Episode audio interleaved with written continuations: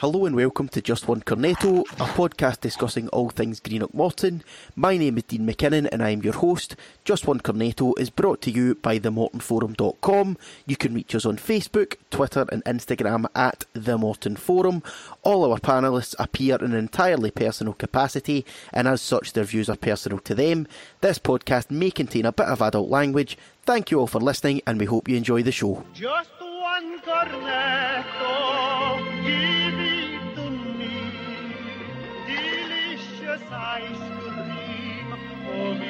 Give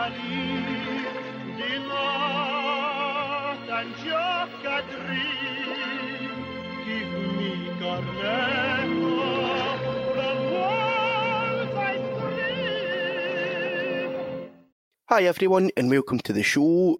Just at the top of the piece, I'm going to apologise now for a slightly hoarse voice. I think myself, like many others, are still trying to piece ourselves back together after the trip down to London.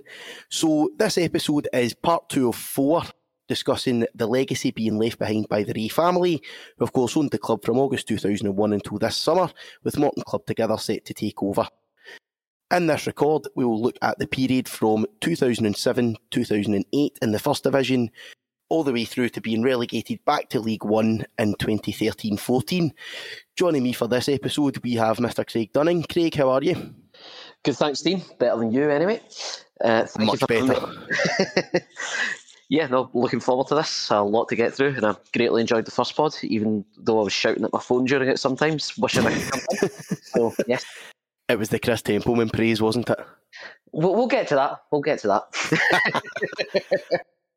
And since it's the summer and everyone's away on holiday and he's probably got a few Werther's originals left in his bag, we thought we'd have him back. Mr. Alan Coyle, how are you?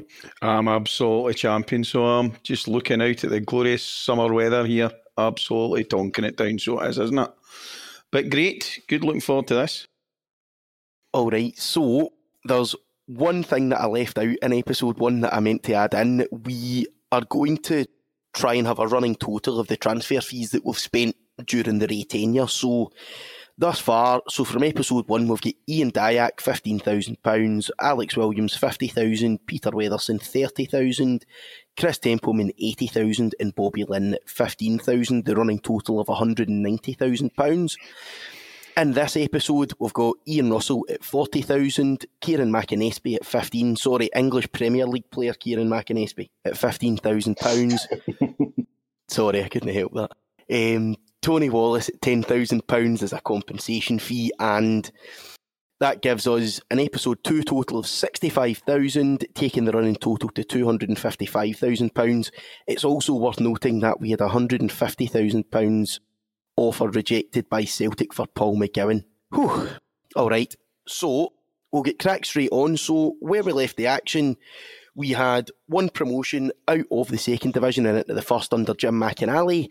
McInally has a rocky start to life in the first division, and after two resignations had been refused by the chairman, Morton faced Clyde at Cappielow. A Chris Miller goal early in the second half gave Morton the lead. However, Clyde scored two goals in injury time to steal all three points and turn the atmosphere at Cappielow absolutely toxic. Chance of time to go and other less savoury chants aimed at the dugout. They'd been the non-Mick games for a few weeks, but it was a growing percentage of the fan base week on week. I would say this was the point where McInally's position became absolutely untenable. We'll stick to a purely footballing sense for the moment. We'll go to you with this one first, Craig. In a footballing sense, what went wrong for McInally that season? oh, well. That's a, yeah, there are a lot of answers to that question. But I think you can go back to the start of the season and the recruitment that summer. Like, on one aspect, there was maybe just a bit too much loyalty to players who had done a very good job and were in the second division and were undoubtedly good third tier players. But so many of them just were not up to it to step up a division. They just weren't. To to give an example, yes, let's let's go into footed on Templeman. I hope uh, Stephen McElhenney is listening. but yeah, I, I, no, I mean, I'm I'm picking Templeman out because I just think he is genuinely a good example of that. Templeman was an excellent third tier centre forward. He'd had a tremendous season as we won the league. He then steps up to steps up to the first division. He'd had two spells in the first division before, both with Brechin. His first spell there, he'd scored five goals in 32 games with Brechin. Then he scored zero goals in nine games while he was on loan at Brechin from us. And then, yeah, so we get 16 games with us and scores no goals. You could argue that should actually be one goal because fuck Ross Haswell. But um, yes, zero goals in 16 games. Uh, and the squad was just littered with guys like that. Jamie Stevenson had a great season in the second division, did not do it in the first division. You look at the defence, guys like Harding and Greacen have been solid. They were not solid anymore. Aye, it was it all started going wrong that summer, and yeah, it never got better, did it? No, no, absolutely did not. what about yourself, Alan? What were the? Have you got anything to add to the footballing reasons for for McInally's failure? Um, no, I, I, I think uh, I think it's pretty much been covered there, hasn't it? Um, especially when you look at the entire season, and it, basically the the two standout footballing moments probably were at the beginning and the, and the end of the season. Um, we've got a rather scrappy 3 2 win at the start of the season where you've got Kieran McAnespie in there. Kieran, as you're saying, pre, uh, English Premiership, Kieran McAnespie. Um, another one uh, of the was he he was in naked table tennis crew, wasn't he? I think as well. Up at Quarriers, I don't know if Quarriers Village is going to get going to get mentioned. Oh, it will. But, oh, it will. Um, but um, nah, I mean, you, you you look at the run that we went on, um, and it was just a it, it, was just a third tier team that we had, wasn't it? And McInally get found out pretty much. So then moving on, we'll kind of leave it there for the footballing sense. Now, McInally had twice already tried to resign, once after the playoff defeat up at Peterhead, the second time after the 6 1 game away at Livingston. What logic was there? Offer, offer me a defence for Douglas Rae refusing two resignation offers from a manager, Craig. There is no logical defence. The resignation after the Peterhead playoff when we lost, there was a coherent logical defence then okay, McInally had said at the you know at the outset of that season, if we don't get promoted this season, I'll resign. But you could make a valid argument for all that a lot of Morton fans would have then, and still do disagree with it. That look, we finished second at league by a canter. The fact that we didn't get through the playoffs, and that is an indictment on how we failed to get through them. It's an indictment on McInally. However, you could still look at that and say no Gretna in the league next season. We'll, we will go and win it if we retain McInally. And we did. So you can make all of those arguments then. At the point where we were losing 6 1 to Livingston, God Almighty, that was an appalling run of form. That, that day, especially, was just horrible. Uh, you it could have been more than 6 1. And the team were gutless that day as well. There were. It, it sounds like a bit of a Yabda cliche to throw out there. Like, oh, look interested, players players aren't trying. But there were individuals in that Morton team who had absolutely chucked it that day. And yeah, it, was clear at that point what way the season was going. We were heading straight for a relegation battle. And I think Douglas Rae just had a blind spot with Jim McInally. I think to bring this back to a discussion that was had in the first podcast uh, towards the end, which was you know, you'd been talking about how Douglas Rae was still seen as the saviour by fans for a long time. And when did that start to die? And I think uh, both yourself, Alan, and Stephen had said it was that final season in the second division. It really started to go, with McInally. But I actually think at the start of that first division season, it started to slip a bit. But I think for the majority of the support, Douglas Rae was still the messiah to a lot of people. It wasn't staying in the second division so long that was tarnishing him. It was you know, a lot of people had an issue with McInally, but there was a there was a conception among the support that what Douglas Rae has been promising all along is get us back to the first division, and then we'll build the club from there. And people still fully believe that that summer. That yeah, we're going back to the first division. Now we're going to build the club. Now we're going to become a well-run, sustainable club. And it was only once we're up there and you see how much of a clusterfuck we continue to be that actually that was when you know, the will finally properly fell away from people's eyes about the extent of the incompetence at the club, finding out that you'll be budgeted for gates of 4,000 that season, for example. But a, a, significant part of that relationship deteriorating was because of Douglas Rae's love for McInally. I know that there's the whole narrative of the season to go through, but I think at this point, just a point you have to bring up that just shows how much Rae loved McInally. So we all remember the brilliant way we stayed up at the end of that season. There, there was a real feeling of just happiness and momentum among the support. And I remember the, the team, Rae and Davy Irons, going round the supporters clubs at the end of that season. Uh, I was in I was in the Darroch, and you know, you've got place stowed out with people. Bearing in mind the size of the crowd we took up to Firhill that day, you've got some people along for the day out that didn't even always go to Cappielow. So you've got a real sense of momentum, people you can pull in. And the first thing Dougie Rae says when he gets on the mic in there was, the first thing I want to do is thank Jim McInally, while he's got Davy Irons standing beside him. And it's just, God, you're never going to let this go, are you? Aye, sorry to jump in. You're kind of getting into my next Aye, question sorry. there. So, it's all right. With fans wanting McInally gone, Douglas Rae is not only using his programme notes to lambast supporters expressing their views on McInally, but going as far as suggesting that the Morton fan base should be more like Celtic's self proclaimed best fans in the world. We'll go to you with this one, Alan. What damage do you think Rae's messaging to the support did during that period? Eh, I, I, um, d- do you know? It was, it was someone I was going to say first of all, uh, mentioning obviously Celtic, McInally, and Douglas Rae. Just remembering back to uh, McInally getting the job, and apparently a big thing behind him getting the job was the glowing reference that he got from um, from Martin O'Neill. Um, who was the kind of all well was he all conquering at that point? But and then going on, uh, basically Douglas Rae taking absolutely everything that Jim McInally said and running with it, and the state that the club were in.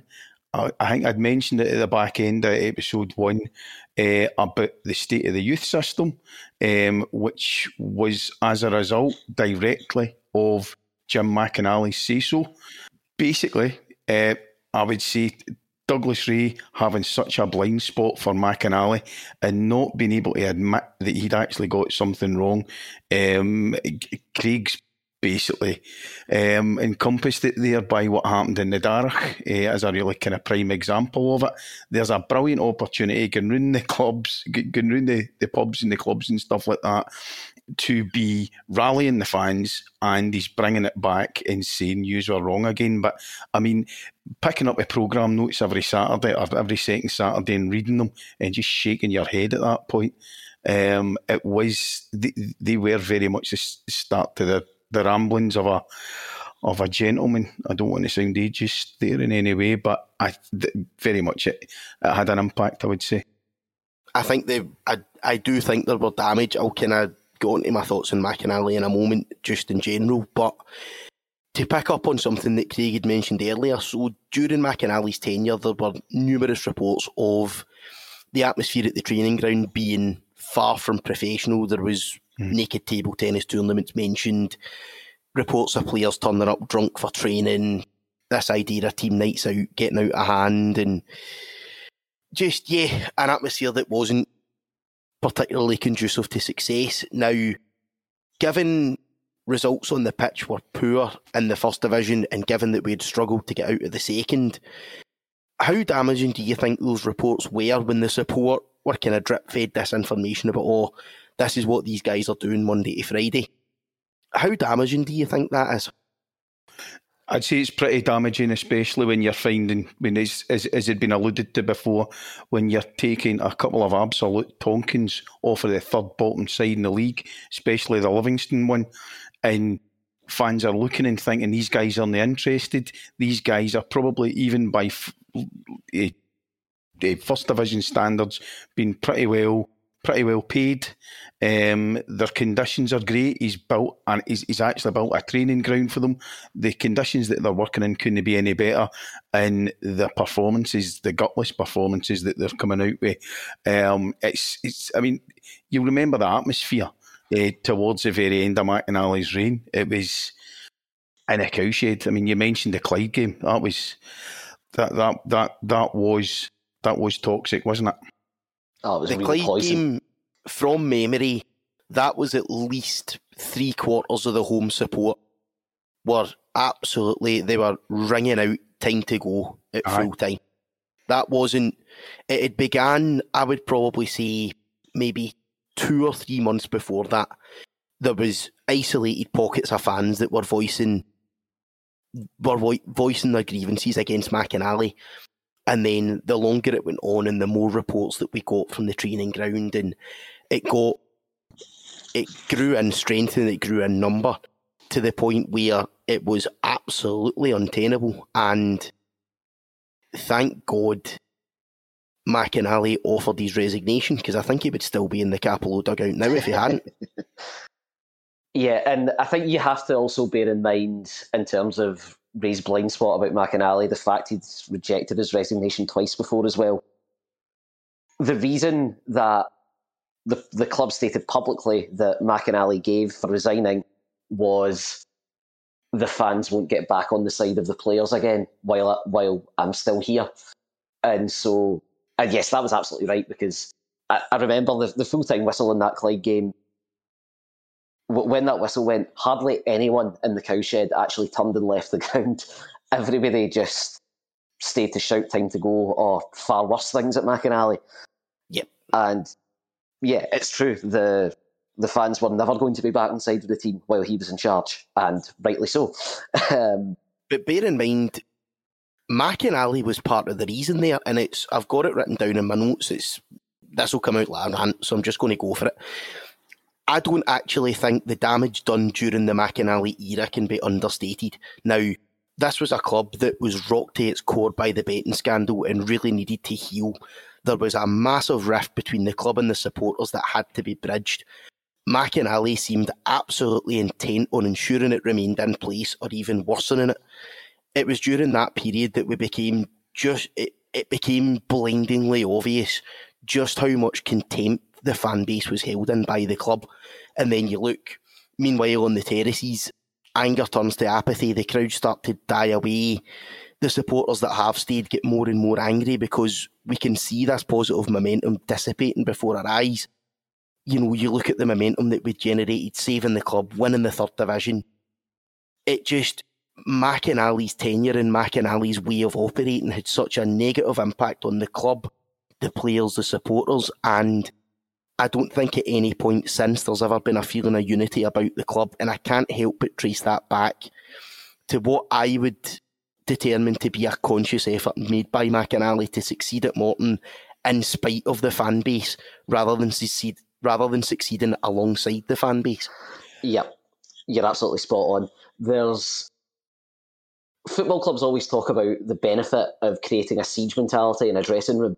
You know, the top managers will try to do that. It's very rare for a football club to try to create that siege mentality in the sense of it's your own supporters besieging you. But that's the that's the atmosphere McInally deliberately created around Capel. I think as well. eh, See, see, looking at that season, I think there's a really interesting parallel there uh, between us and Hamilton Accies, who who won the league that year and had our number that year. And you look at how they are run as a club. They're run with a, a young, pretty young, kind of forward-looking chairman uh, and a manager who was in very good terms with him as well. I think, wasn't he? In Maitland, you look at how the the team that they had put together right? Uh, interest, well, a local guy who would then go and play for his Mark McLaughlin, and as well as that, a guy like Alex Neil in their team. They had Offiong up front banging the goals in. They've got the fruits of their youth set up, um, which they had funded on their plastic pitch. Apparently, we um, basically players were going in and having to pay. Like young young players were parents were having to pay. Do you know what I mean? To, to be part of the youth setup. But you've got three guys there from their youth setup as well. Um, I'm, I mean, look at look at the size of their fan base, right? But as well as this, three or four years previous to this, um, in the 2003-4 season, they'd been in the same league as us, and they'd gone up as we'd collapsed. Um, they are basically how we should have been run at that point, and you kind of reflect on the Rae McInally and then was it McDonald and Maitland kind of parallel? They were how we should have been run. And we were we were basically a joke at that point. And, and another interesting me parallel as well is putting it in the context of the kind of political climate at the time, 2007, 2008. This is just pre. This is just at the cusp of the financial collapse. This is right at the cusp of, right, basically you live by debt, right? Companies do well by, like, do you know what I mean? You're, you get what you're wanting by building up debt. And that was our maxim at this time, wasn't it? It was basically right. We're going to build debt. We're going to get to where we need to get to, and that was that was Rae's approach. And unfortunately, that continued to be Rae's approach for for however many years afterwards. Yeah, I think that parallel with Hamilton's a great point when you look at how they how they built up a core of a squad over time, mm-hmm. and then that squad moved into a position where they could win the league. Because sorry, I know I've already mentioned the recruitment that summer, but it didn't seem like we had any plan for what kind of squad we want to build. It was just like, oh, let's try bring this guy in for, for the crack, and we'll see how he does. So that summer we chased after John Sutton and Simon Simon Mensing. We spent weeks, you know, going after these guys who realistically were never ever going to sign for Morton. You know, John Sutton was playing in the top flight and ended up going down to England he was never realistically going to a newly promoted Scottish First Division club, regardless of how much money you threw at him. Simon Mensing left St Johnstone to go to to go to Motherwell. He was never realistically going to go to Morton instead. Hmm. But we spent weeks going after guys like that who were just not realistic targets. Just oh, this is a big name; it might get people excited. Chuck money at him. The exact same thing with Paul McGowan, and to just understand how joined up the thinking at Morton was, McInally explicitly said on Sportsound, I can remember listening to it, that, oh yeah, we'd, we'd offered a hundred grand for Paul McGowan. Celtic said no, I don't think we should be paying any more than that for a player. So our interest is ended. Then, literally the same night, hours later, it's announced that Douglas Rae has decided off his own back, oh no, I'm bidding 150 grand for him. Like, the manager of the football club has just been on and said, no, the player's not worth that. We're, we're giving up. We're looking elsewhere. And the chairman just goes above his head and does it anyway. See, like, what? It's a clown car operation. Well, uh, I to, to to basically just carry on for that point uh, that Craig's made there. We kind of said this before, and this continued all the way through. See the vast majority of the signings that we've made uh, as guys that you, I mean, you, you can almost see Douglas Rae watching us playing against opponents, scoring and seeing a guy scoring against us, or seeing a guy playing well against us, and going like, ah, "I'm going to sign him." That's what's happened with Templeman. That's what I think happened with Ian Dyack, by the way, as well. Right, he scored against us for Albion Rovers or something like that. Ian ah. Russell as well. You can Bobby Linn. You can go through every single signing that we've made and going. He played well in a game against us. And as you're saying, there, there was no thought other than that look at who Hamilton are signing. Hamilton are signing Alec Neil, Richard Offiong, guys like that. There's no chance we'd have been signing guys like that because our scouting. I'm, I'm going out on a limb and saying this. I know nothing about what the scouting operation was at the time, but I'm imagining it, it was very, very minimal. Yep. So, very briefly, then, guys, we'll go to you first with this one, Alan. How would you summarise the impact McInally's tenure had on the club as a whole? Um, I think uh, on a whole, the fact that we'd stayed down in the second division, and then um, the players that we signed, and then after that as well, the relationship between Rae and the fans, um, it, caused quite a bit of damage, I would say. Quite a bit of damage that we're still feeling just now. See, as a general rule, you look at a manager's tenure at a club and you say, well, you know what? He's left them in a higher division than he's taken them over. He can't have been that bad. No, he, he was that bad. Uh, he well, Morton have not. You were right with what you said earlier. Morton have not recovered from the legacy of Jim McInally still in terms of the relationship between the club and the support. Jim McInally was sort of the defining issue that caused that schism between Douglas Rae and the support and that only widened over time and made the relationship worse. Sorry, I know we've got a lot of seasons to get through here, but there was just one other event from that season, which again about the professionalism of the club, I wanted to just quickly touch on. Was... I love having you on podcast, Dunning. So do. it was uh, Chris Miller, So you recall it was it was the December of that season that it was announced that Chris Miller had signed a pre-contract with St Johnstone, and there was oh, this, he get put on gardening leave for weeks? Yep, there was a furious reaction from the club, properly furious. Uh, he'll never play for the club again. He's he's gone behind the club's back to do this. And it turned out the club were actually telling a pack of lies about Chris Miller, uh, and because that that day that it was announced, there was a from the office of the chairman statement put on the put on the website, and it contains the sentence in it, and I quote: "Only this week, I wrote a note to Chris's agent, arranging to meet with him in Greenock on twenty first of February to discuss a new contract extension for Chris." Now, why, when a player has less than six months on his deal, why would you arrange to do the contract talks after that six months is up and you know he's free to talk to other clubs? Is it because perhaps you don't have a clue what you're doing? And you knew the club were up to something because when fans dived on that on that statement in places like the forum, they actually amended the statement to remove that sentence you're mentioning the, the 21st of February thing. They were being uh-huh. so inherently dishonest about everything that had happened, like we all button up the back. And of course, it, it became very apparent that we were not going to win games without Chris Miller in the team. And so after after five games out the team, which included that, which culminated in that 6 1 hammering at Livingston, all of a sudden he was back in the team and all was forgiven it was a pretty ridiculous episode that just summed up, summed up the the incompetence. By the way, uh, what I would say though uh, um, is it would get a wee.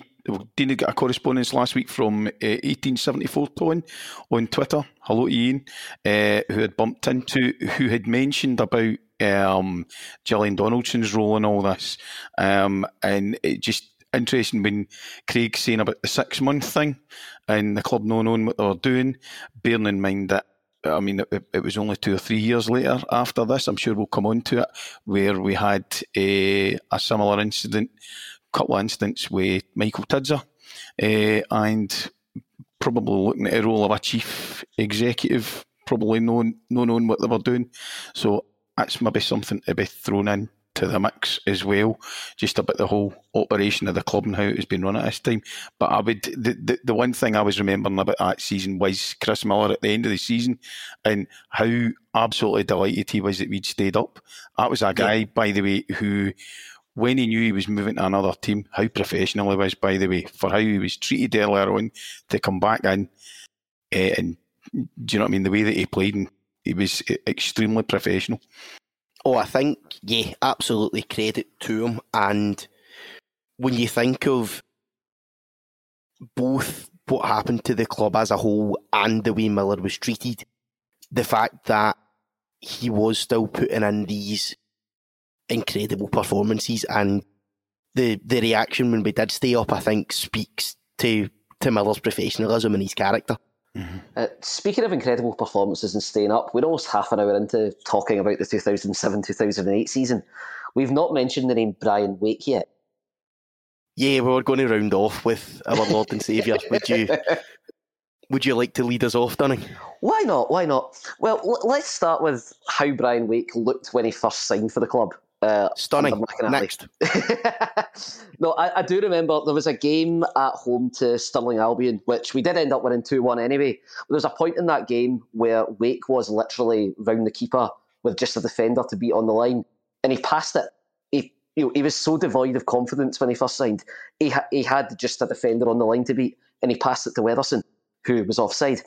um, but yeah, the, the, the, the turnaround uh, just the way one goal gave him confidence. And I remember away at St Johnstone that day, Wake came on as a sub, and some people who shall who shall remain nameless started singing Brian Wake, Brian Wake, Brian Brian Wake gets the ball, scores a goal, Brian Brian Wake, and the whole stand pretty much busting out laughing because the idea of Wake scoring was laughable. Connor comes in, Wake brings it down, bang, and a legend was born those last three games, I think, I mean, it as Donny's just said there, uh, there was nothing to suggest, I would say, before those last three games, really, um, that he was going to have the impact that he did. But the, the four goals in those last three games are what's kept us up. Um, I was looking at the tables. It was actually that third goal kept us up. The this, the third goal Yeah. at Firhill Yep. A, is sing- a kept- single is goal. what- is what kept us up. And his performances over those two games, especially the last game, I mean, my there, there should be a statue to him. I would say, um, on, probably on Douglas Ro- Get it done. on Douglas Rae Road, possibly. Maybe have a, a statue to him there. That'd be good. Um, on the top of the wee Dublin end. aye. Uh, Yep. In the centre circle. Anyway, A statue of him performing that Cruyff turn, or to give it its correct title, this, yes, the turn. wake turn. Thank you. Turn. Right, we should probably, yes, we're going to stick an ad in and compose ourselves and get back to normality. Just One Cornetto is brought to you in association with the Inverclyde Boiler Company and the Inverclyde Bathroom Company. Shane and his team offer the very best design, installation, aftercare, and customer service and are very proud to serve the Inverclyde community. You can find them on Facebook and Instagram or call them on 01475 503 304. So we'll then move on to talk about McInally's successor, Davy Irons. So he takes over in February 2008. Irons inherits what he described to me in an interview earlier earlier on in the podcast as a good first division squad with some experienced pros in there. I think it's safe to say there's not much of what I would describe as a new manager bounce, but we are scrapping away. We're picking up draws. I think we, we beat Stirling Albion. Heading into the last few games, it's obviously it, it's in our own hands. We steamrolled Dunfermline 3 0 at Cappielow, take it to the final day, and then obviously, as we've we've talked about, Brian Wake keeps us up with that single goal.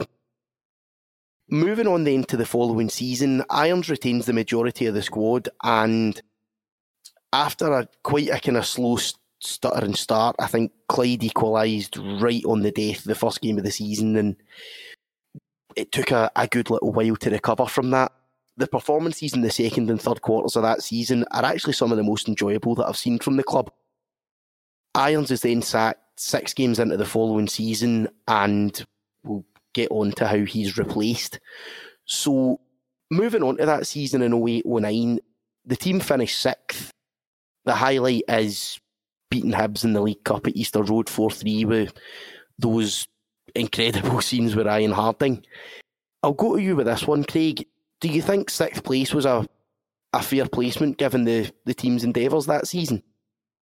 I think we should have ended up higher in the league because you've got to remember with four games to go, we were sitting third.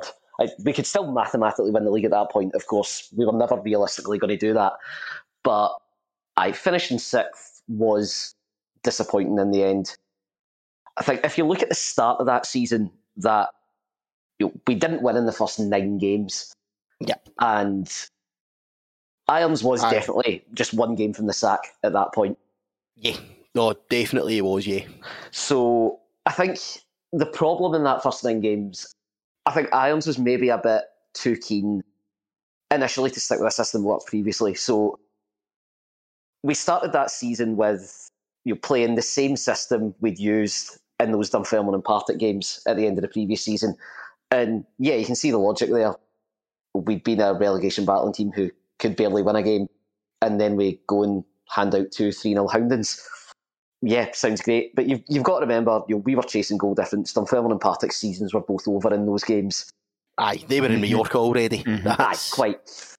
And then I think he was just a bit too keen to to persist with a system. So after a few games, he ditches that system because I we're not getting the win. And you do wonder how different things might have been if we just hung on that day at Clyde. Which, by the way, the ref absolutely did us in that game. Oh, it was seven or eight minutes of injury time, and from memory, I think they scored in the seventh. Oh yeah, it was literally the last touch of the ball they they scored the header with. Just sort of every t- every time Irons would change the system, he'd just persist with it until it delivered a bad result. There wasn't really much of a thought process in how how opponents might might exploit it. So, for example, yeah, we had that absolutely brilliant night at Easter Road, winning 4 3. Then on the back of it, he decides, well, I'll just carry on with that shape then. And yeah, we set up the same way against the game. Yes, with and you'll recall at Easter Road, we'd started that with a, with a back three with Alex Walker as the left-sided centre back. Walker got injured and Weatherson came on for him at centre back. Yep. That game at Airdrie, Peter Weatherson on the on the Mhm. left side of a back three. Yeah, that didn't go well. He got subbed off in the first half and we were 3 0 down as we went on to lose 5 0 with Scott McLaughlin having scored a double. Uh, but but Mhm. o- other than that day, we weren't really being outclassed in that run. It was just a team with a massive mental block, I think. You know, we'd conceded a stoppage time equaliser against Clyde, conceded it against Dunfermline. Then there was that toxic feeling coming back in because then we had Yeah. got beat 3 0 at Ross County. Then we were up again at, at Ross County in the Challenge Cup the following week, lost 4 1. Both those We'll get- games. are- Yes, we'll get to them. yeah. but yeah, once we once we got over that with the win against Clyde, where you know, James Grady scoring on his debut, we won five of the next six games after that. And over the course of the 23 games, starting with that Clyde game, we were actually the best team in the division. Yeah. Mhm. Yeah, we took we, t- we took more points than anyone from that day to the fifth last game of the season. It was just a horrible start, and then a team down in tools for the last four games once the season was Mhm. realistically over. that that Irons team, I think, was a very impressive team. See, once they found their feet and they got used to what was a, a big contrast in styles between McInally and Irons, they played good football in that it was direct and it was physical football, but it always had a purpose. And it's something that I talk about constantly, especially when I'm coaching everything that you do on a pitch should have a purpose. See if it's a 40 yard raking pass into a big target man centre forward. That's fine. See if there's a point to it. And Yeah. you're gaining territory, you're gaining possession, you're getting yourselves up the pitch, giving your back four a breather. That to me is far more successful and far more in tune with what I want to see from Morton than six slow pedestrian passes between a holding midfielder and the back four, trying to make a wee half turn and find a gap. See if it's going to be successful and if it's going to put teams off their game, which I think Irons Morton's side was incredibly good at. Yep. Then absolutely persist with it. And it actually annoyed me quite a bit. The stick that Irons used to get from some quarters of the Morton support because what he was doing, don't get me wrong, see when it wasn't working, it looked dreadful. I'll accept that. But see when it worked, it worked well. And I think that there's a reason that Irons took this Morton team higher than McInally ever could. And I think the style and his style of management had a big part to do with that. Yeah, pretty much agree with that. I'm just just kind of looking at a couple of things I've written down here. And one of the first things that he's done there is he, he brought in two goalkeepers at the start of that season, didn't he? He'd brought in Stewart and he'd brought in Cuthbert as well. Um, and obviously designed for them to kind of fight it out. I do seem to remember that that first game and the equaliser that we'd lost was Stewart selling the jerseys. He'd gone out for a cross and made a complete hash it and the guys stuck it in. The other players that we'd signed were obviously interesting as well. We'd Shimon and Newby. Um, both of them, I think, were clearly trialists. Um, Shimon, when he could be bothered, was was a standout. Uh, Easter Road, he was great. I also remember I, was it, we, we won 1 nothing at Dunfermline away. I seem to remember with Parpall sticking one in for about, it was about 25 yards, and Shimon was, Shimon was outstanding. Um, it, the team had a clear identity. I mean, he, he had signed big, strong players, but as you said, the, the, we weren't just a long ball team. Part No, of was identity is probably Aye. the word I was going for there. Aye, part of obviously was throw in, but also just his kind of presence in the middle of the park was somebody that I had kind of noted, note, noted down. That Clyde game that Grady scored in was that was the one game for a sack one for, for the sack from a sack from the sack, wasn't it? Um, Aye. but um, the run that they've gone on after that, and I do just seem to remember those last four games of the season because at one point we, we were second in the league, I think, weren't we? With no, we were no danger of winning the league, obviously, but we were second in the league. Yeah, the Um, day that the day that St Johnstone clinched the league when we were up there, Mhm. I think we were one nothing up at half time, if my memory serves me. If if we'd have held on to that, we would have moved into second. Mhm. Ross, Um, we the- were within touching distance of the top spot at one point of that season. I mean, the last game of the season, Ross County for the the houndings that they gave us, and then that was the last game of the season. They beat us two nothing, and it was a comfortable two nothing, and it was a down tools two nothing. They that actually secured their them them staying up as far as I can remember. And I had a wee look at the table. They finished third bottom, and that's. I mean, we'd as much as Dunfermline and Partick, you could have said we're we're in Magaluf or whatever when we played them the season before that was us with four games to go, and it was it was disappointing. But um, looking at the other guys that we've signed, going back to the theme of he played well against us, so we'll sign him, was Masterton, um, who had excelled against us for Clyde. Obviously, he's got that goal against Hibs, which has thankfully been caught on somebody's mobile phone. I think as well uh, with, with the scenes behind the goal, but um, we were and see coming out of that season, going into the next season, I know we'll go into it, but it was one of them you're thinking, with that team we could we could be doing something here. But as has been spoken about in the interview that you had with with Irons, uh, always not well behind the scenes and um, poor Douglas. I mean, he, he he didn't have his best pal Jim McInally there in Irons, wasn't he, Jim? Was he? Well, that's that's the point that we were going to move on to. So, Iron stated in, in our interview that he never really felt accepted by the club. He also mentioned the difficult atmosphere around the club and that several players had very close relationships with the chairman.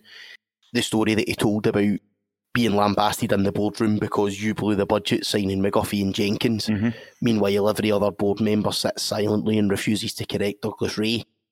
Irons also recalled that on occasion Rae was using his match day notes to take digs at Irons and his tactics. We'll go to you with this one first, Craig.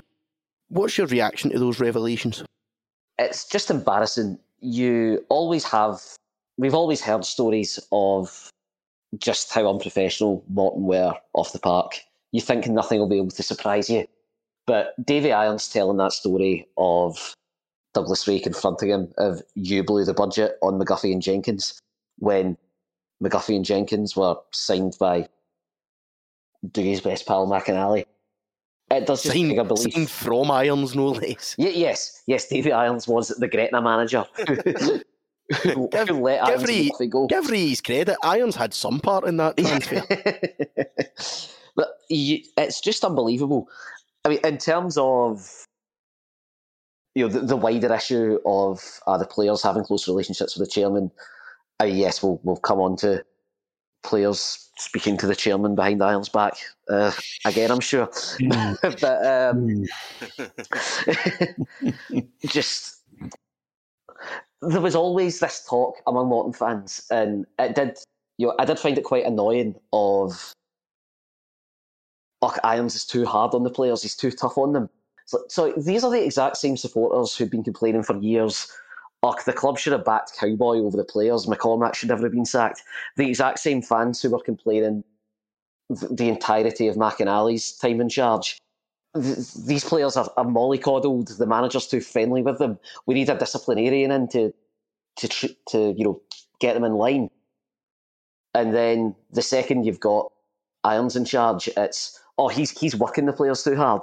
I remember it was the pre-season of that season. I think that a couple of players got hernias, and everyone went mental, going, "See, Irons is deliberately injuring players. He's working them too hard." It's like, for God's sake, pick an argument and stick with it be consistent one way or the other. Either the players are being worked too hard, or or the you, pick one. Damn it! I hate Morton fans.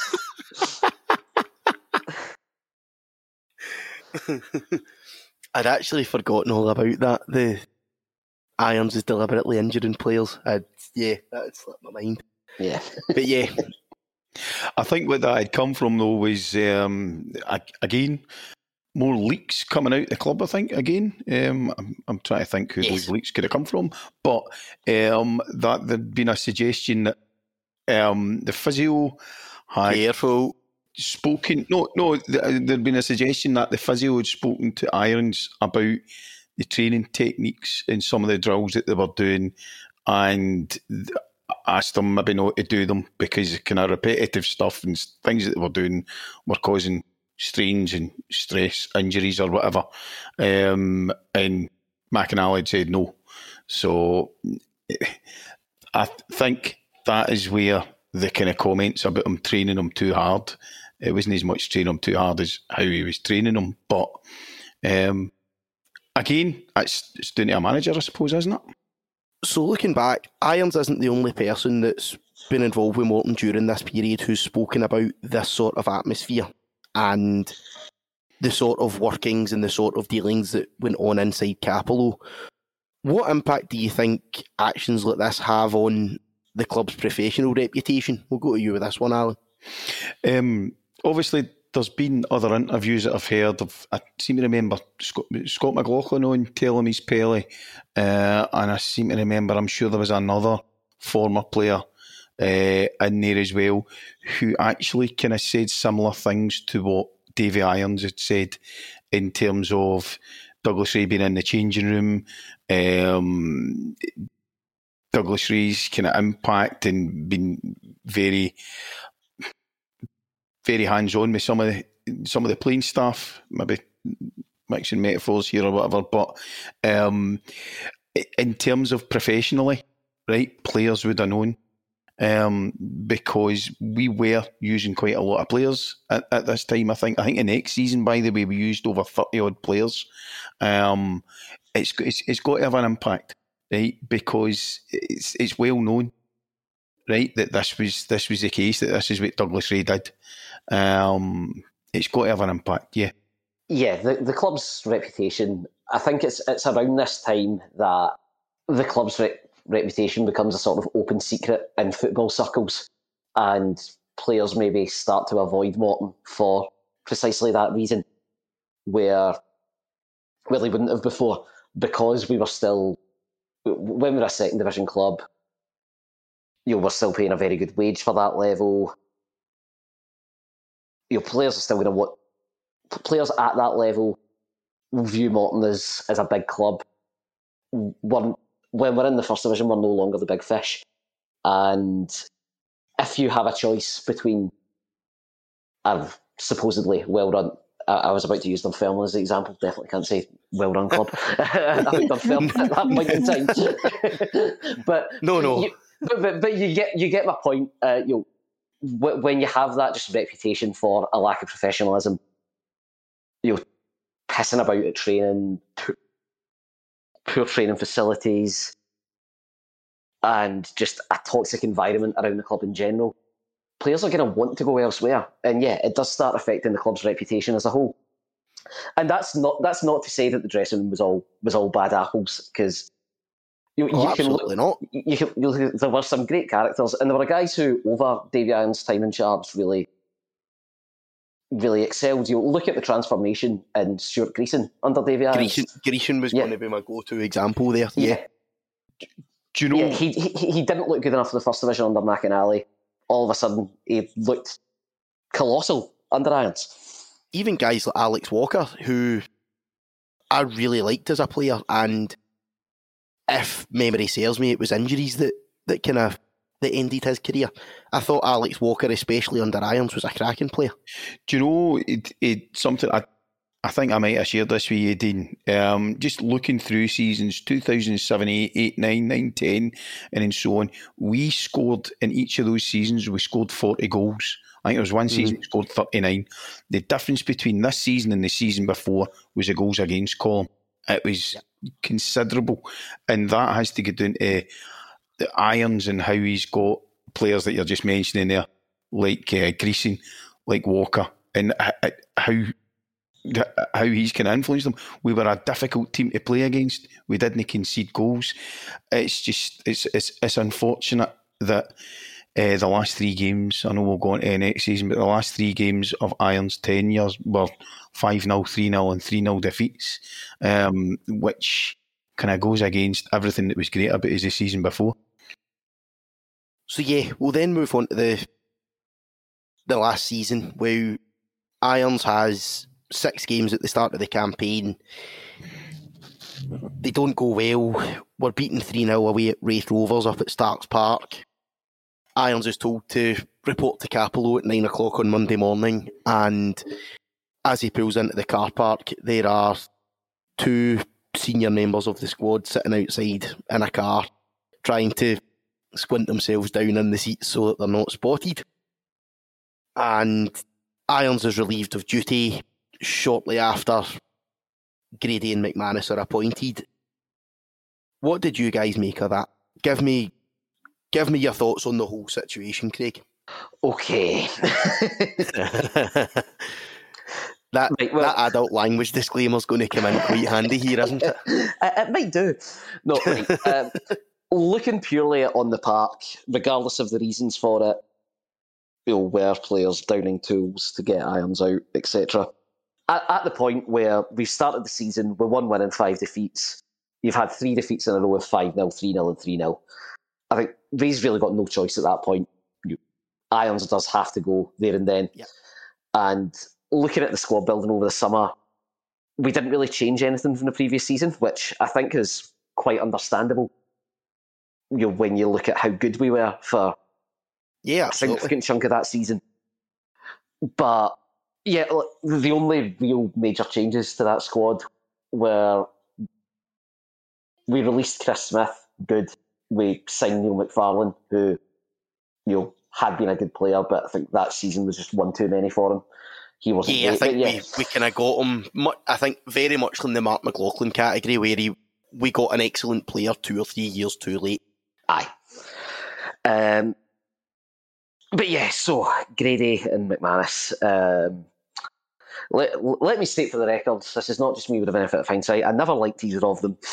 um, I thought going back, see, going back to the previous season, that five 0 game at Airdrie, uh, McManus could have just got punted that day uh, for the way he got sent off. You know, oh, w- w- we're 5 0 down. I'm just going to go in two footed on a boy to get myself sent off because I can't be Mhm. asked anymore.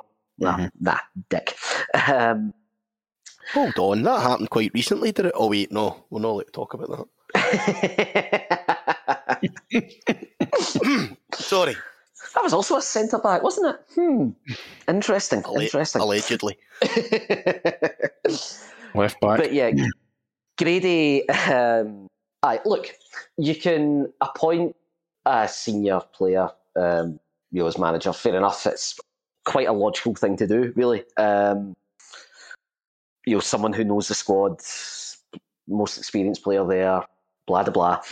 Um, but aye, there, there- there's a way to go about things, and uh, yes, literally sit, sitting in the corridor as uh, Grady left Rae's office, as, as Irons left Rae's office. So, like, Jesus Christ, that's that's snaky. That Yeah, that's I. I think a snaking. We we kind of talk about it out with kind of the realms of the podcast when we're when we're in the pub and the like. I, I think a snaking is the the term to Yes. use. I I It's- think we all it's know. the title to use: Snake Grady and Snake McManus. I think none of us are naive enough to to think that everything in football is all peaches and cream and all all above board. These sort of things happen in football, but in general, I think the way Davy Irons was treated by the club was abysmal and really quite revealing as to just how toxic the atmosphere behind the scenes at Cappielow has been for quite a large part of the Rae tenure. The idea that a manager could be in place for as long as Irons was not and still have to say that he didn't feel welcome at the club, that's absolutely not on. Irons, I've, said it there, Irons played some of the most enjoyable football from my point of view anyway in that period and when I was speaking to him for the interview, I can't help but really feel sorry for him. It was really quite obvious that there was a lot of internal politics that he was having to deal with, and ultimately he paid the price for. You know, there were players going to what I would describe as an overreaching chairman who quite clearly held a grudge against everyone and anyone that he had to let McInally leave. In what possible universe is that environment going to produce success? Now, in the course of this same season, Rae threatens to walk away after fans had two punch ups in two weeks up at Ross County. Now, Rae, without a hint of irony, spoke about the damage that he'd done to the club and that, that atmosphere. Eh, oh, you're, you're damaging the club. Look at the atmosphere in Capel at that time. Are you honestly telling me that fans having a having one drink too many in a punch up was the biggest issue at the club that time? Absolutely not. You're moaning about fans having a punch up on the terrace at Dingwall, and don't get me wrong, that's abysmal, and that shouldn't happen. I'm not for one second suggesting otherwise. See when you've got players coming and running to you, complaining about the manager, and you actively encouraging it, while simultaneously refusing to give a manager training balls? Nah, absolutely not on. The thing that came, comes out of that season at the start, just going back to it, was uh, the again the rumours. Is this the rumours filtering out of Cappielow where Irons had been been given control of the budget, and this is the last time that Douglas Rae was ever going to give a manager full control of a budget, um, and how he'd spent it. Um, kind of looking at it, this is a season that we did field over 30 players with goalkeeping issues. Um, with Bryn Halliwell starting the season, I seem to remember Ryan McWilliams being thrown in. He, he was in for the for the five 0 I think, wasn't he? Um, at, at Partick, um, when he was basically put in about half an hour before kick off or something like that. He then went and played another few games, didn't he? Um, Irons had a core experienced players there. I know we mentioned Neil McFarlane. Um, he did have to go right on reflection. Oh, absolutely, they've, yeah. They've, they've down they, they, they have down tools. Um, Grady and McManus when they come in, Grady McManus won their first two games. Um, this this it was around this time for about three years that we seem to have Queen of the South number away from home. Aye. We seem to give them quite a few batterings. Um, yep. The thing that kind of strikes me here as well is with a period Brian Wake scored four goals in two games uh, with a with a five 0 home game, uh, home win to Raith, um, where he got to. I think they might have had a sending off or something like that early on, um, and then we won four two away to uh, Airdrie. I think Van Zanten. Did you, I, think, I think that was one of the games. Aye, Van Zanten, Van Zanten, top corner with left foot. Aye, aye. Right, right after that though, Brian Wake's dropped and then he's released. He's brought back for the Celtic game in which he played well, and then he's that was his last game. Yep, and it's also worth bearing in mind dominant he was the club's Simmons. Aye.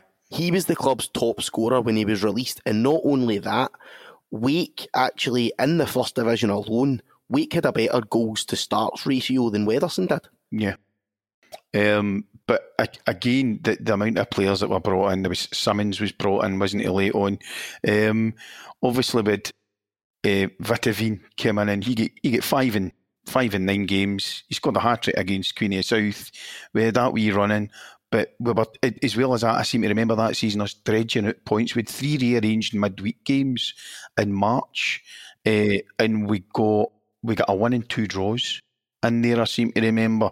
Um, but the last game of the season, I mean, see if, see if we're talking about um, kind of atmospheres within the club. Remember the last game of that season against Ayr felt nothing like any of the other games where we've won the last game to stay up.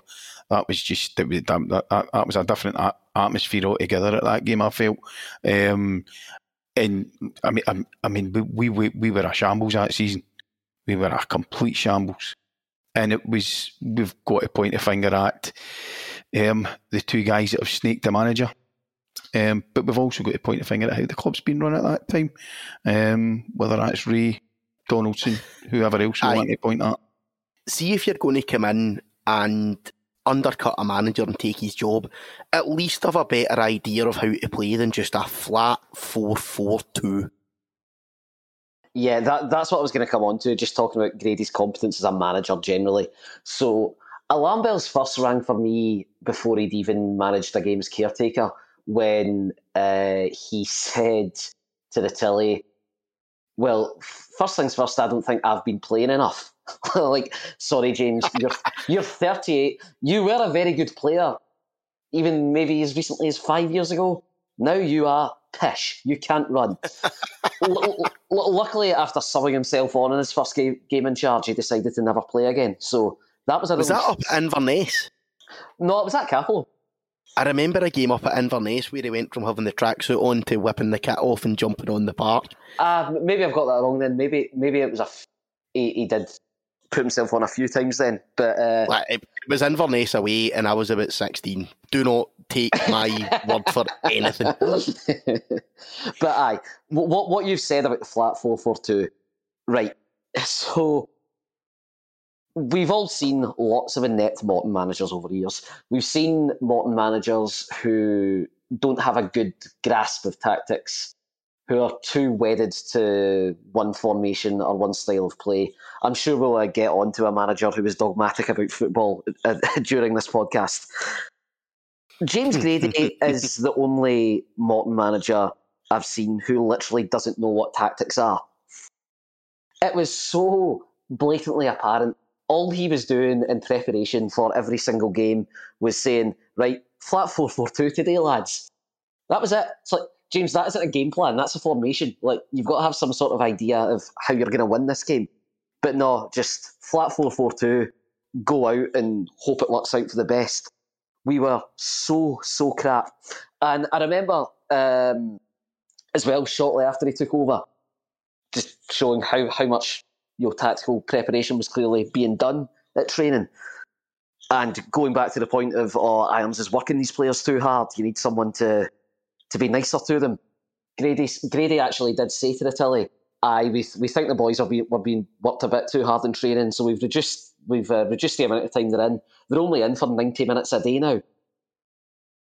I So- forgot about that as well. That's scandalous. So, what? All your fitness work, all your ball work, all your tactical work, ninety minutes a day, four times a week. Really? Tell you what, I am going to stick an ad in there because we are very much running long here. Cool. Okay, I make one more point before you put the ad in, and yeah, just Go cut the ad after this.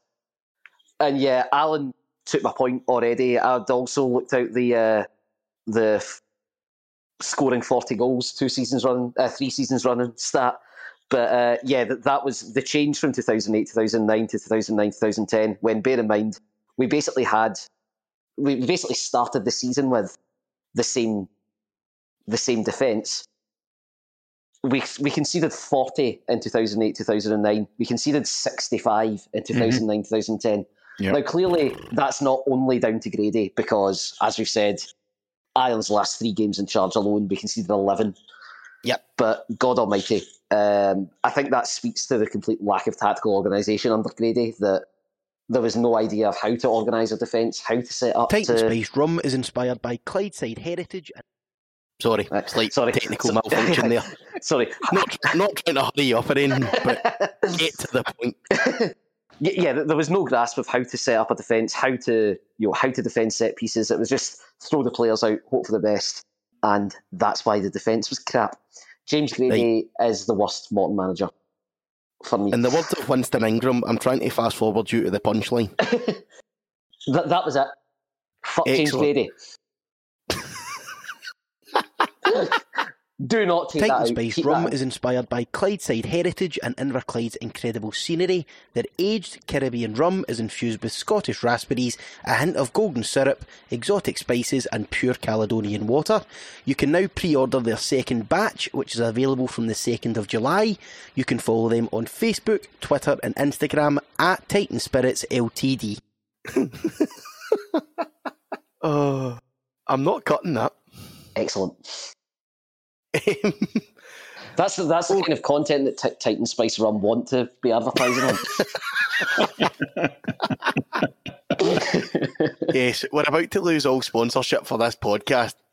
Just because, ah. just so Craig can shout his mouth off. right, I know I know we're done with Grady and McManus, but but Dunning, I forgot about the Telegraph article McManus gave after Mrs. Bunfield. Fuck your legitimate and peaceful request. I am I am reading I am reading the McManus article in the telly out. Oh. So McManus was very upset, understandably. Any you know any management team being sacked in football are going to be upset about it. I am going to just read verbatim everything McManus said. Speaking for the both of us, we were absolutely devastated. We worked to achieve the remit given to us. People said it was to stay in the division, but we were led to believe staying out of the playoffs would mean the job was as good as ours. Things changed, and for whatever reason, that was no longer the case. We feel this is one of the biggest mistakes the chairman has ever made. When we went in, the club was at its lowest ebb, possibly ever. And with regards to players and staff, we managed to get everyone pulling in the right direction. We got to where we wanted to be in terms of hitting the first target, and we were under no illusion as to what had to be done to take the club forward. We had plans in place which were ready to be implemented right through pre season and beyond. Blah, blah, blah. We had real momentum and were really excited about where we wanted to take the club. The club have said they are looking for an experienced management team, but I'll be very interested to see whether who comes in has more experience of the First Division than myself and James. If it works out for the benefit of the club, it is the right decision, but we don't believe it is. Now, what the fuck? Sorry, yeah, I'm just going to say, take out a specific sentence. When we went in, the club was at its lowest ebb possibly ever. What an absolute dickhead! It was less than ten years ago that that Morton Football Club was in administration, and he's saying, "Oh, the club's at its lowest ebb possibly ever because players, including me and James Grady, don't really like David Irons." Fuck you. hate Alan McManus. We, we had real momentum, he says, as we won one of our last eight games of the season. If James or Alan are listening and you would like the right to the reply, then feel free to get in touch. Let Craig, me can interview ask- them. Craig, can I ask at this point, did you have any sympathy at all for them when they get sacked right after the fans game? Oh yeah, right. That was I have forgotten forgotten about that detail. No, no, it's No, done. no, no, that, that, no, that, that wasn't. mute. Right, we're moving on to. Uh, Do I not get a right to reply? No, no, you don't. So, we're going to move hmm. on to Alan Moore, and you're going to like it, Dunning. So, Moore's appointed ahead of the 10 11 season. I don't think there's much to write home about in his first two seasons. Underwhelming, quite forgettable seasons. Obviously, the third season kicks into life. We're up there challenging with Partick. And it, we've, we go on this excellent run of away form. We're sitting top of the league in January. What are your kind of standout memories from that one, Alan? Right. It, do you know the thing I'm going to say first of all is Moore's come in and he's another one that um, Douglas Rae likes him uh, and he's backed him. He was a manager with half decent stock at the time. Again, he's another one that um, oh, his teams are doing well against Morton. He must be a good manager. He'd be a good choice. Um, he was backed, wasn't he, financially? Because Yeah, who, who's, who's brought in in 2010? McCaffrey, Smith, O'Brien, Bachirou, and also the Giants that are Kevin Kelbie and Jonathan Toto came in later on, didn't they? Um, we, I thought we'd see, see those first two seasons. We absolutely flattered to deceive. We should have we should have done better. in 2010, 11, and 11, 12, with the backing that he got, with the players that he had. Jenkins is our main man in 2010, 11. Tidser was given a full season. Bachirou's coming through. A really concerning thing throughout Moore's time was uh, us in the cups against higher level sides. We took some batterings, didn't we? Um, I think it's also worth noting that we gave out some batterings. See, the likes of like lower level Stranraer, teams. Aye, lower level teams. Aye. Aye. Oh, we we absolutely blew these teams away. And for those of us who spotted this quite early, made a fair bit of money off of Paddy Power. Right? Where was that? Oh, aye. See, just like the Stranraer game, I think was a, there was an East Stirling game just, and you could still at that point you could get minus one, minus two, minus three. Right. Morton to win by four goals or more, and Morton to score five or more. It was ridiculous money you could win off these games. But again, Sorry, that Aye, aye. Again, by the way, see the see the next season, right? And he's backed him again in the next season, isn't he? With Pizzo, Jackson, even bringing in DiGiacomo, who on the face of it, you look and he's got a decent goal return, but the fact that about five or six of them were against Stranraer, uh, he get four, didn't he? Archie Campbell as well. The, Yep. the four of them were in double figures. uh, for like across all the competitions. But again, that season we finished third bottom and scored guess how many goals? Forty. Oh, this is Yep. As well as that, by the way, I've got we we played five goalkeepers in 2011, 2012. did So we? we Stuart. Was Dominic- that not when we had the goalkeeper crisis and we ended up with Davy Wiley on the bench? No, that was uh, that was when Ryan. Mc, that's when we went to Rugby Park with Ryan McWilliams in goal.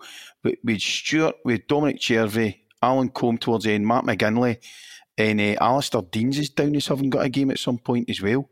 Um, we Yeah, used aye. we used a lot of players, and they stand out from that point. And and I've got to say that that his card was marked at that point at that Motherwell away game, playing Craig Little at left back against Jamie Murphy.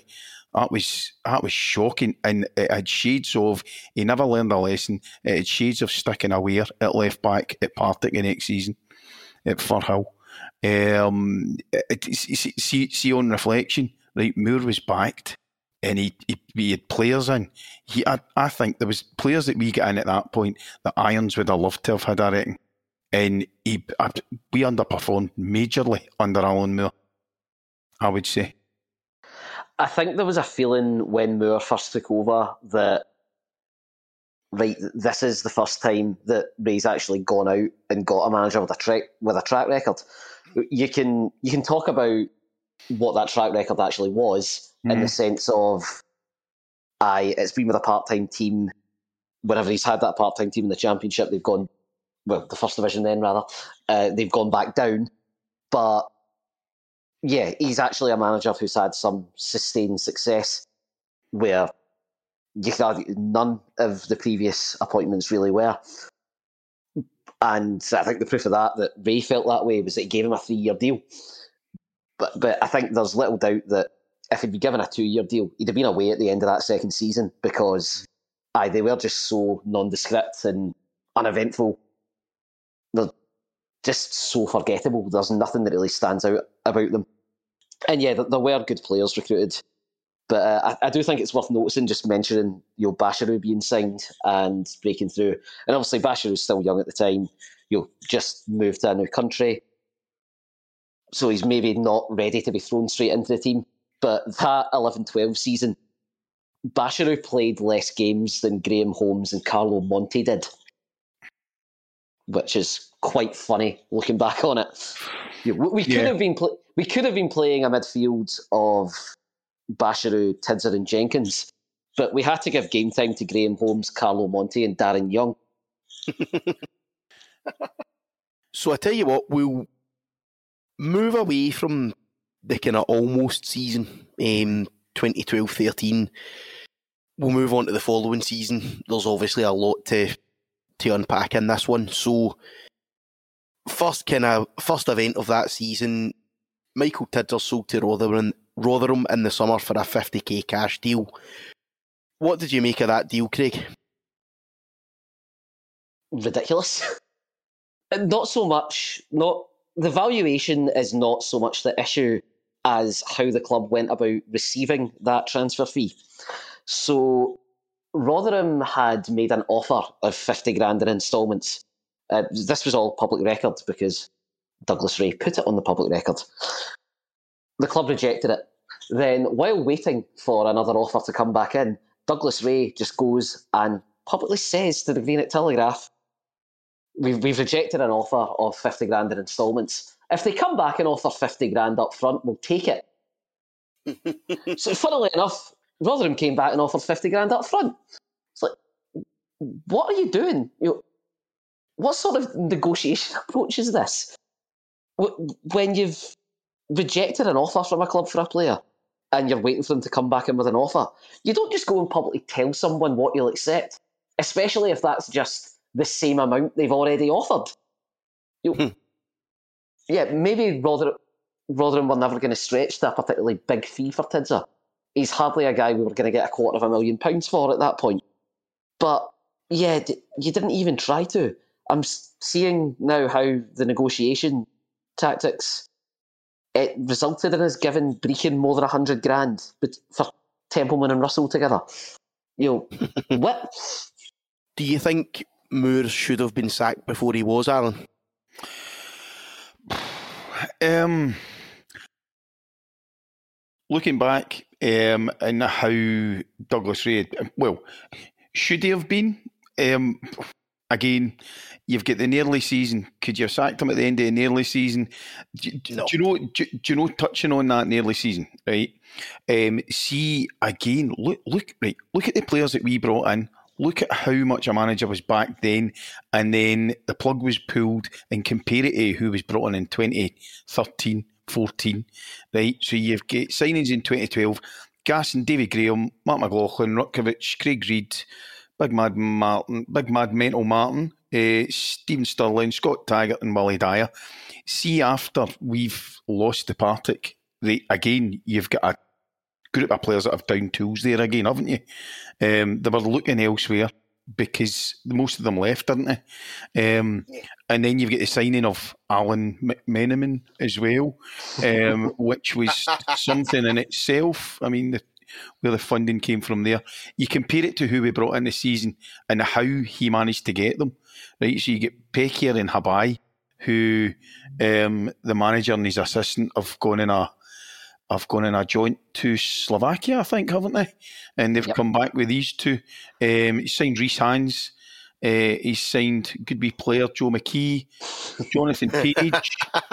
um, he's signed. I've just got written down Sham Lol next to it. Um, and obviously you've got Imrie that we've signed, and Imrie was the one that kind of stands out, doesn't he? In that season, he's like the probably the only player that comes out with any slither of any sort of credit at all from Stuart that Finlay season. as well. Aye, aye, right. Yeah. Finlay is F- F- Finlay as well, but I mean, it, it, it's just see see that Celtic one in that season. By the way, when you look at all the results around about that, it's just amazing. It's just my. I, I- was looking at the players that we had in the weeks previous to that and the weeks after that. Pettier and Page, by the way, I don't think they played together, and they get thrown in, and rightly so. They never played together. um, but I mean, it's it's just the the general how how that season went, and then Shiels coming in. I mean, by the way, it was the the whole thing just degenerated into like some sort of Mike Bassett film or something like that, didn't it? It was just, I mean, his speech, mind his speech that he did. Um, Morton, was it Greenock Morton were formed in 1874 by uh, for the people or something like that. Do you know mind they done that and it was on STV News? You're like, what, what the hell? What's going on here? the kind of point that I'm circling round to here, in a general sense, do you think, even if it was a very well intentioned one, do you think that Douglas Rae's loyalty to managers that he liked was a major failing of his? Absolutely. It's it's a strange thing in a way because you look at just how many managers we went through over over the era, and you see you see the sheer number of them, and you're like, God, that's a club that go through a lot of managers, especially when when you consider how long McInally, Moore, and Duffy were in were in their positions for between them you know, to go through so many managers outside of those three is quite incredible. But that's just testament to how bad we were at picking managers for the whole time.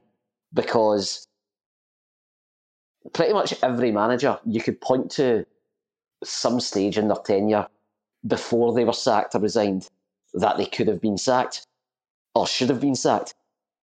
The only manager in the entirety of of the Raes' time in charge of Morton who I think you can say was sacked at the earliest possible opportunity is Dave McPherson. And for the record, I think it was absolutely the right decision to sack Dave McPherson. But he was probably the only one who was sacked, you know, as soon as you had you had the sense it wasn't working, rather than letting it run on for weeks. Because Mm. Alan Moore should have been sacked weeks before he was.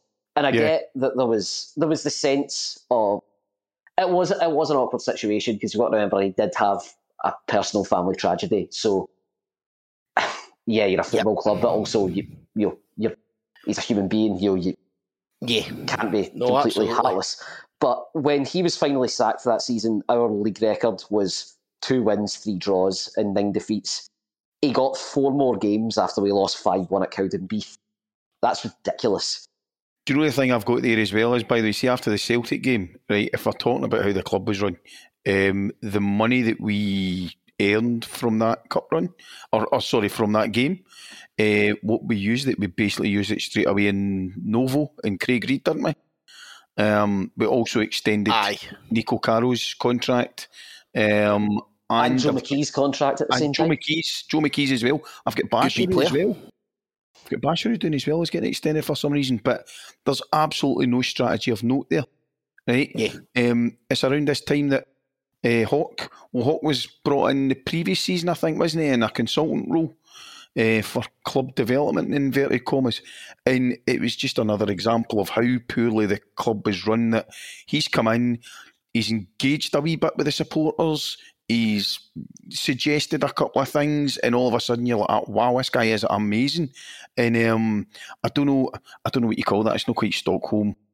Uh, Stockholm syndrome, but it's you know when you're used to really bad things, and then somebody comes in and just does something slightly good, and you're like, "Wow, this is amazing!" And that was at the very start. That that that was Warren Hawk, um, and that that was. That was all in around about this time, wasn't it? There was no strategy at all, and it was clear we were going down. Even when Shiels comes in, by the way, first fourteen games.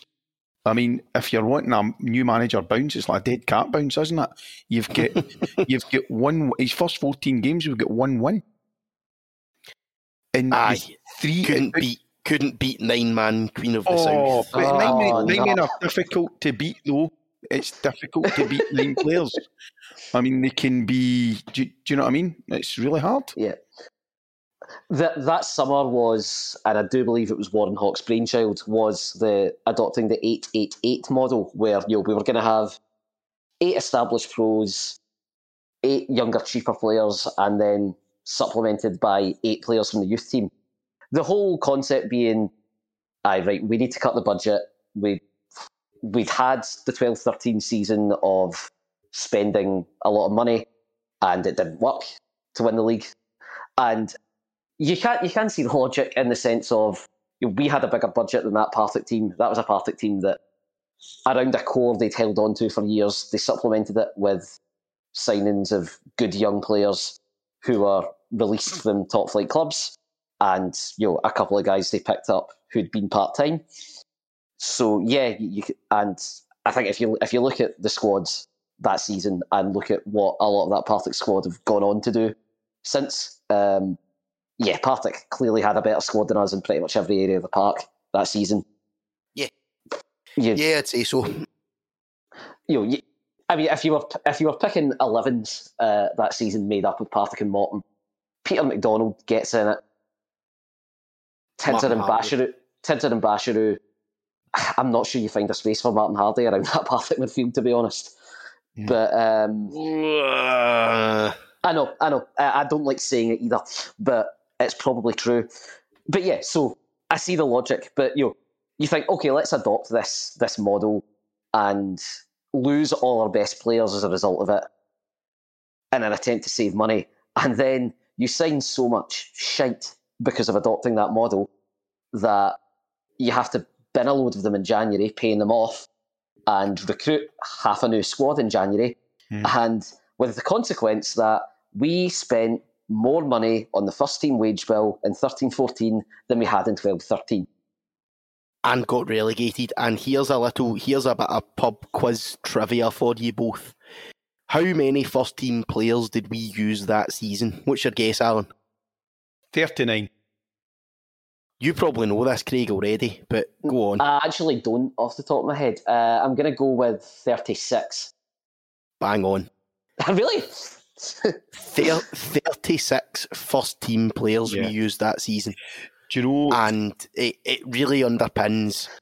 We're kind of we're, we're getting into rambling territory, so we'll kind of try and focus it now. But I think it really underpins just the lack of football and strategy that we. Morton's never really had a a tangible or clear footballing strategy for the last twenty years, and it's something that this summer has to change. If we're going to if we're going to rejuvenate the club and if we're going to ta taste even moderate success there has to be a clear footballing strategy put in place and executed by people who know what they're doing with industry expertise. We have to move away from this model that we've had for the last 20 years of, oh, I like that player, I'm going to sign him. I like that manager, I'm going to sign him.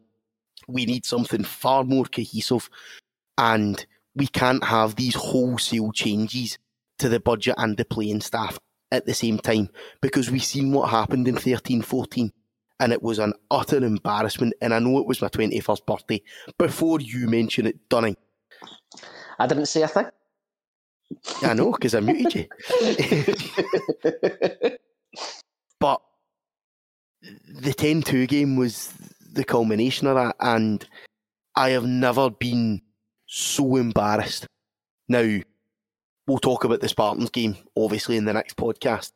The Spartan game, it's a one off result. It was vile, but these things happen. That's cup football. We lost 10 goals at the end of this season. We'd been humiliated. We'd finished 14 points behind a part time team. We conceded 10 goals. We were humiliated, put on our arse, and the decision making and the rationale behind that leads back to the boardroom, in my view. Someone feel free to jump in and correct me. No, completely agree with you. Um, do you know, looking at a couple of the teams, see the so we get beaten against was it Peter Weatherson goal against Annan Challenge Cup. Annan in the cup, yeah, aye. and then we, um, needed extra time to get past these teams as well. Now, looking at so we had Pechier and Habai centre backs. Looking at the subs that came on against Annan, so you had Campbell, Fulton, and Wallace. And you're comparing that to what we had the season before. I remember the first game of the season, we beat Cowdenbeath 2 nothing. And I remember thinking, ah, we, should be all right and we'll, we'll, be okay. And that mob look garbage, so they'll finish below us, and they finish 14 points clear But then there's only one word for it. The, the, the, the charlatans that we had after Christmas on their side, the Vine, Robertson, O'Connor, Mackay, and Cole. I mean, on, on paper, you actually look at that team in paper and you think, I may actually be all right. Do you know what I mean? Just looking at the pedigree of the players, they were awful. It was it was it was it was an embarrassment, wasn't it? In the 10-2 game, kind of looking at it, I think that same team, Shiels had put out that same team. I think it was about three or four weeks in a row. And I think so. We'd had a couple we'd of wins. Dundee. Aye, we'd we took Dundee the lead against Falkirk. Aye. Um, so yeah, the, but, the, previous five games we'd won three and drawn one and lost aye. one. So yeah, we were we were in reasonable form. But it didn't matter. It, it didn't matter because we were down. So I mean, we yep. were picking up game, picking up points when you've got guys looking for contracts elsewhere, which is endemic within the club. That season and the season before, and all the rest of it, you've got guys looking on for their for, for their next contract, and there's absolutely there's there's no desire to play for Morton, and it's that that that goes back to the to the eh, the ethos, the values within the club yeah, that 10 2 game, because we'd had that wee, wee spike in form, um, yes, and those three wins were all very good wins as well. We we dismantled both Dumbarton and Livingston, and then we beat Dundee in hilarious circumstances. Um, and I think the players kind of looked at that as if we've salvaged a wee bit of pride here. And that day at Hamilton, they were all their heads were all on the beach already. They were like, "We've we've made this a marginally less embarrassing season for ourselves. Let's just get this day over with and go." And meanwhile, Hamilton knew they needed to win by eight goals, and so they went and did it because they could. And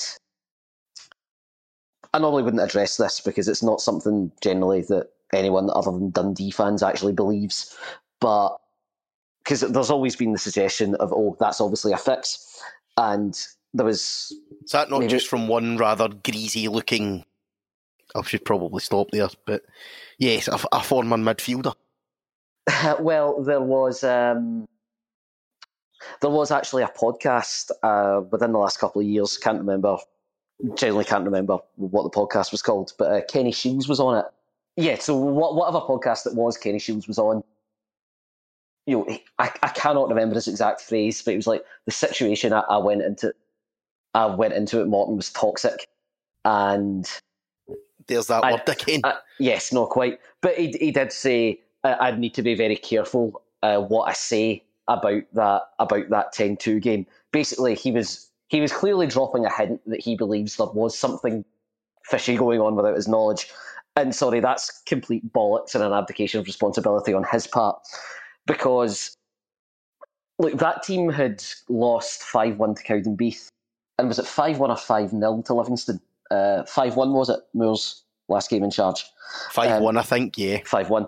But yeah, in any case, we've all seen over the years both if it's your team dishing out the pumping or your team receiving it.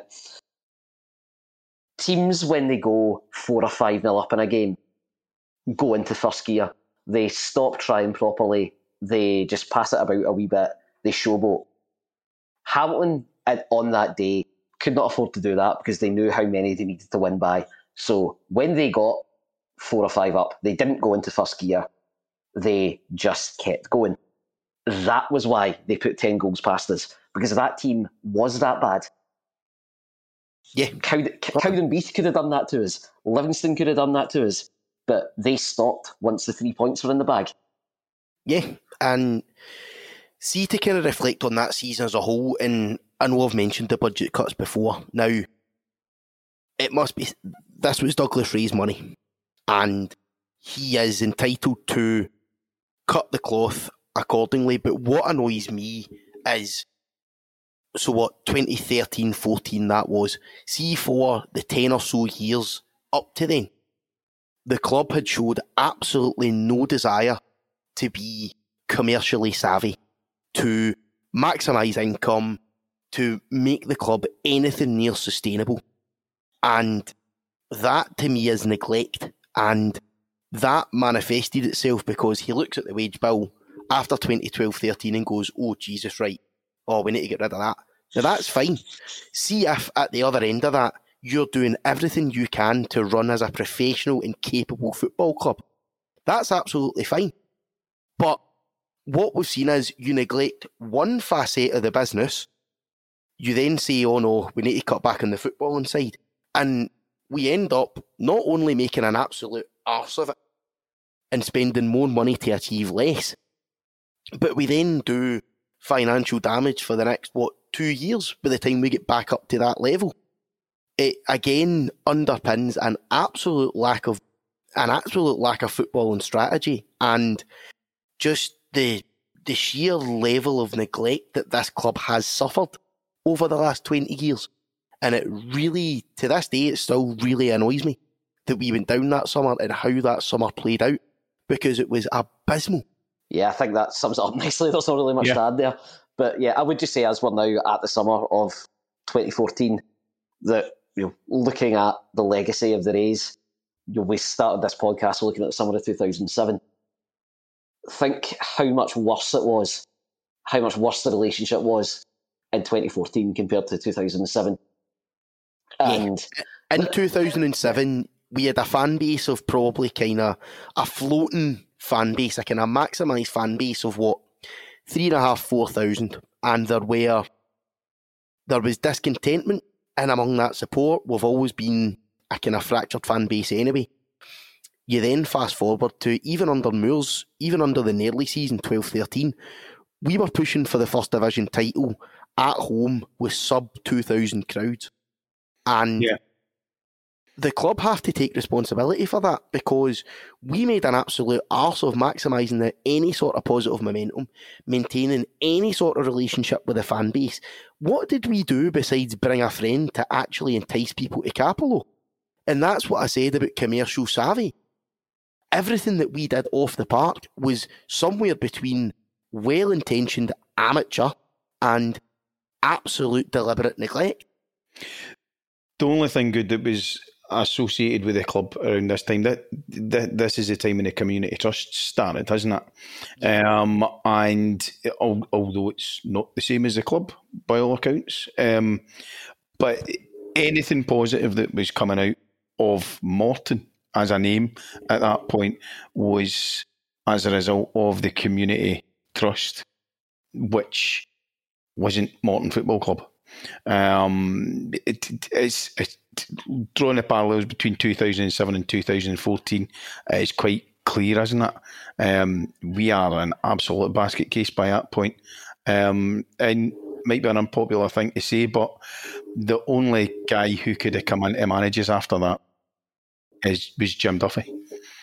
yeah, Um, I remember doing a bit of coaching and a bit of scouting in kind of 13, 14, and you're kind of speaking to guys that, that work in football and, and guys that are, are quite well connected in, in the industry. And you would kind of get chatting to them, and it would be, oh, I support Morton. And you would kind of you would talk about them in some of the stories and some of the just the the general professional reputation and the general attitude towards Morton was abysmal, really abysmal. And again, it's it's something that we've not we've not been able to shake yet. And I think now is the time where we have to get these plans in place because that is not going to be an overnight thing. It is going to take MCT years to rebuild our professional reputation. 36 players relegated with 14 points between us and ninth place. 36 first team players spending more money after trying to cut the budget. Fans are pissed off. It's yeah, Yeah, just just listing it all like that does really put it into perspective nicely. More players than points. aye. Ah, that's brilliant. That's brilliant. More players than goals. Aye, We well, not Just to- conceded. just to well, no, obviously not. so yeah, just to round us off, this has been a kind of scattered gun topic. Um, played played thirty six, won six, drawn eight, lost twenty two, goals for thirty two, goals against seventy one, a goal difference of minus thirty nine, and finishing on twenty six points behind ninth place Cowdenbeath on 40. All right, guys. So that was a tough record. I'm not going to lie. That was that was tough. Um, but it's been a very, very long record. I suspect a very, very long listen. So for all three of our listeners who have made it this far, we're Yeah. done. I think we'll we'll round it off there. So, Craig, thank you very much for joining us. Thank you. Fuck James Grady.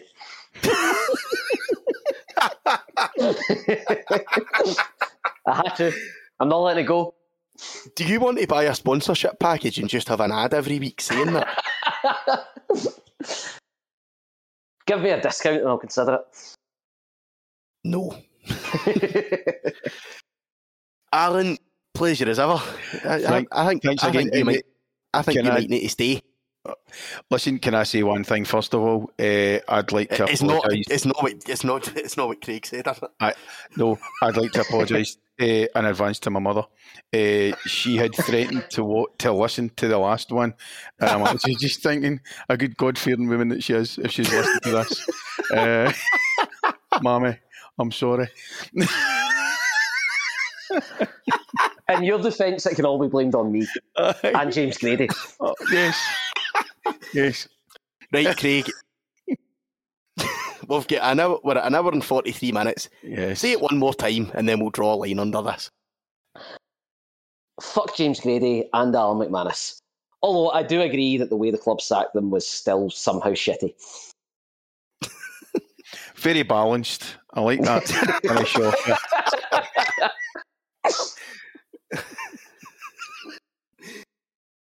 All right, guys. Um, yes, well done if you made it this far. We'll be back with part three in the next week or so, and thank you all for listening.